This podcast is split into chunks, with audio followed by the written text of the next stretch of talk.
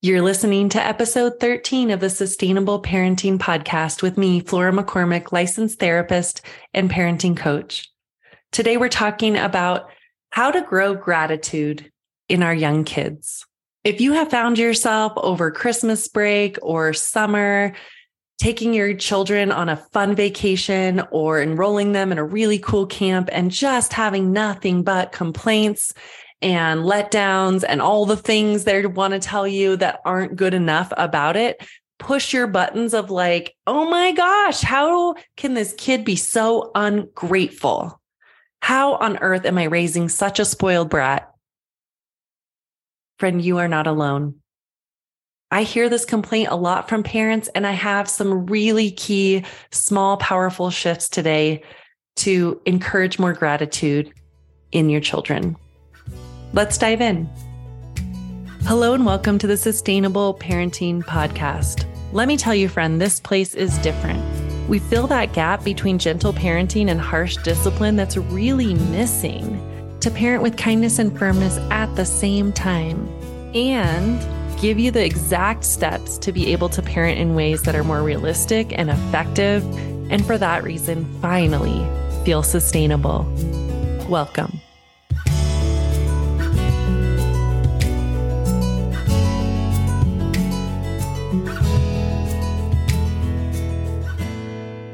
Today's listener of the week is your daily with Kaylee. And I believe this is Kaylee Joe. So send me a DM message if that was you, Kaylee, who says Flora is the sweetest and most amazing coach with relatable stories and easy swaps. She really brings the best content on the planet to any parent looking for advice on solutions to parenting. No more power struggles. As always, when we are needing to pivot, we always look to Flora and her content. Thank you, sweet lady. I really appreciate this, Kaylee. And I want this to be a moment just to highlight that I do offer parent coaching beyond this podcast. Love to connect with parents one on one and in group settings to be able to personalize advice to you. So I'm so glad that you have found our work together, Kaylee, to be um, super supportive and helpful. And thank you so much for the review. Let me know that this was you, and I'll be sure to get you a prize.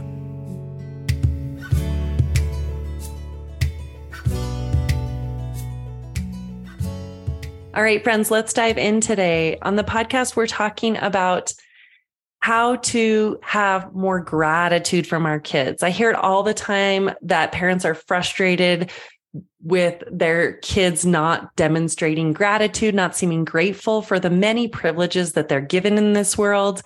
And I experience it with my own seven and nine year olds. You know, we, I personally grew up in a single parent family with a teacher as an, um, a parent, and there was very little money to go around. And we even at one point, my mom had to dumpster dive to have food for us. We would often get our Christmas tree the very last day on Christmas Eve just so that we could get it at like super, super sale price because we could not afford one at a normal price.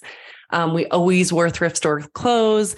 And so when my children are bulking at a brand new sweatshirt that was $25, not being the exact color they think it should be, or when they open presents at Christmas time and they're like, 25 different gifts from different relatives and I hear a complaint about something that they were gifted that I just think, oh my God, I would have killed to have something that amazing when I was your age it pushes my buttons and I get really furious. And I hear this a lot from parents like, I didn't have things as good as my kids. I try to pay it forward and give them wonderful things. And then when they're not grateful for them, it just really ticks me off. How do we change this, Flora? So let's talk about this. First of all, we have to remember that just because something is gifted does not mean the recipient is going to appreciate the value. In fact, we know from much research that the more things are not earned, the more they're not appreciated. A key equation I want you to think about is that privilege without responsibility equals entitlement. Hear that again, friend. Privilege without responsibility equals entitlement. And I'm sure as you're thinking about this equation, it really does make sense. When we're just given something, that privilege of technology or a gift or an outing, but we've had no responsibility of earning it or being held accountable to doing our chores before we're able to do that thing, or in some way felt like we worked for that thing, we often aren't really going to understand the value of it. And we just feel entitled to be given things exactly as we want them. So, the first thing I want to tell you, friend, is that if you're seeing a lot of entitlement in your kid, stop giving them everything. stop giving them every single thing they ask for, or even just those little things that they don't ask for, but you think in your heart would be like a nice little treat to give them. Because the more that you just spontaneously, lavishly give things, the less those things have value. So I know this may seem a bit odd for me to say. I'm not trying to be like saying, don't do nice things for your kids, but that extra special, just gifting often is going to water down your kids valuing what you give them. So in our family, for instance, you know, we do have the means that we could probably buy our kids something at Target every time we go to Target. Even as some days, you know, like a dollar nail polish or something bigger.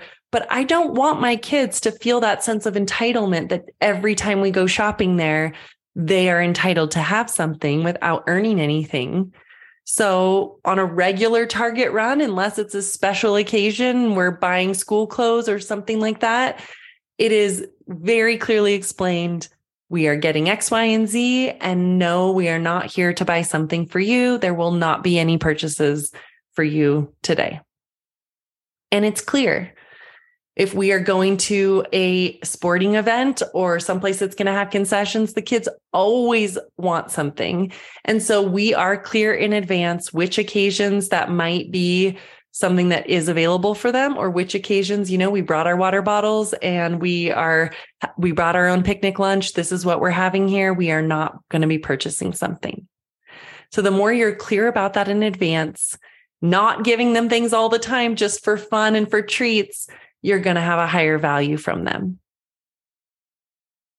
privilege without responsibility equals entitlement the second thing that's important here is to think about responsibility and to have ways that our kids earn the things in their lives. So we're looking to go on a trip next spring break to maybe Disneyland. And again, it could be within our family means to just treat them lavishly with a couple special things during that, like a trip to get, um, a lightsaber made is something that a friend did in our neighborhood that my son really wants to do. And so rather than just saying, sure, we'd love to do that for you, we are working with him on how he can earn and save up the money to be able to have that special privilege himself. And it might be something like he earns a certain amount and we will match the amount that he earns. But the more that he can work towards that, the more he's going to value it privilege without responsibility equals entitlement.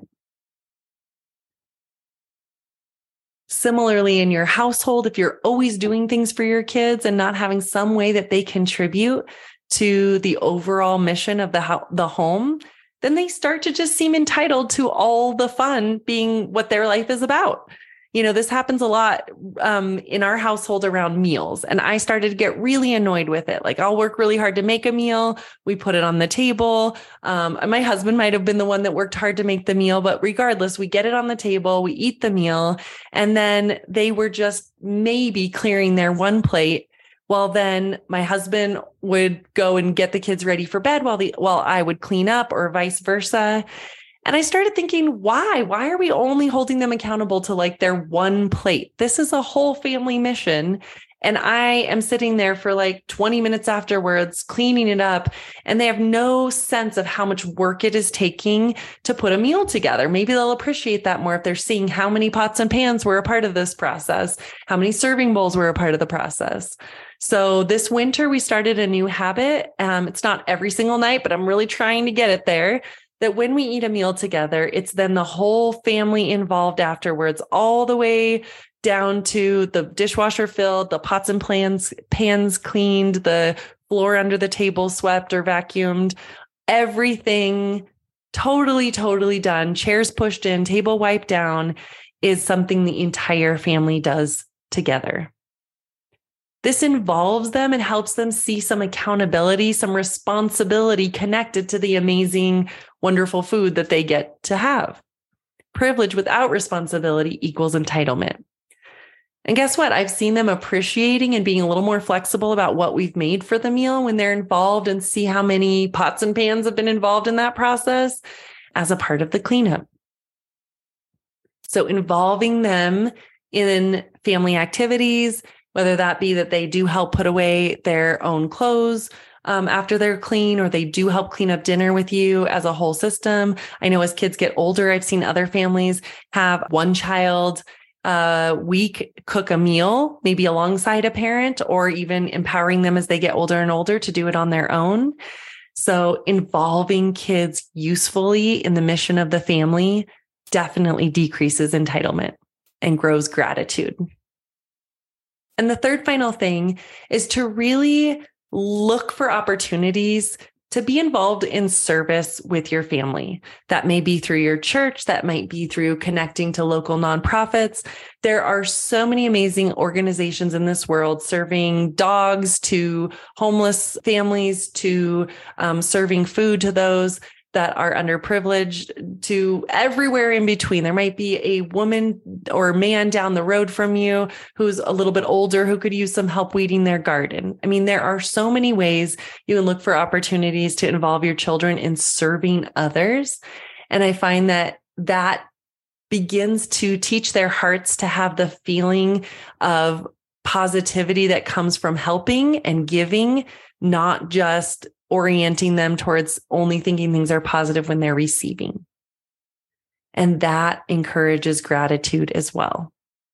Giving them that experience of how good it feels to help and give instead of them only thinking it's a default that they feel positivity when they receive.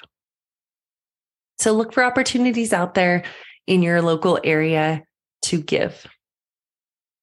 So, friend, I hope these three areas might be ways to improve gratitude in your family. And please share with us. We have an email also in our show notes below, and we'd love to hear from you stories of how you are growing gratitude in your family. And similarly, you could also join our free Facebook group, which is a community where we love to see your ideas and share even more wonderful tips and tools with you. The Facebook Sustainable Parenting Group. So join us via email or there to talk with us a bit more about gratitude. Can't wait to see you next week. And as always, take this week as a new opportunity to parent with kindness and firmness at the same time so that parenting can finally feel sustainable. See you soon.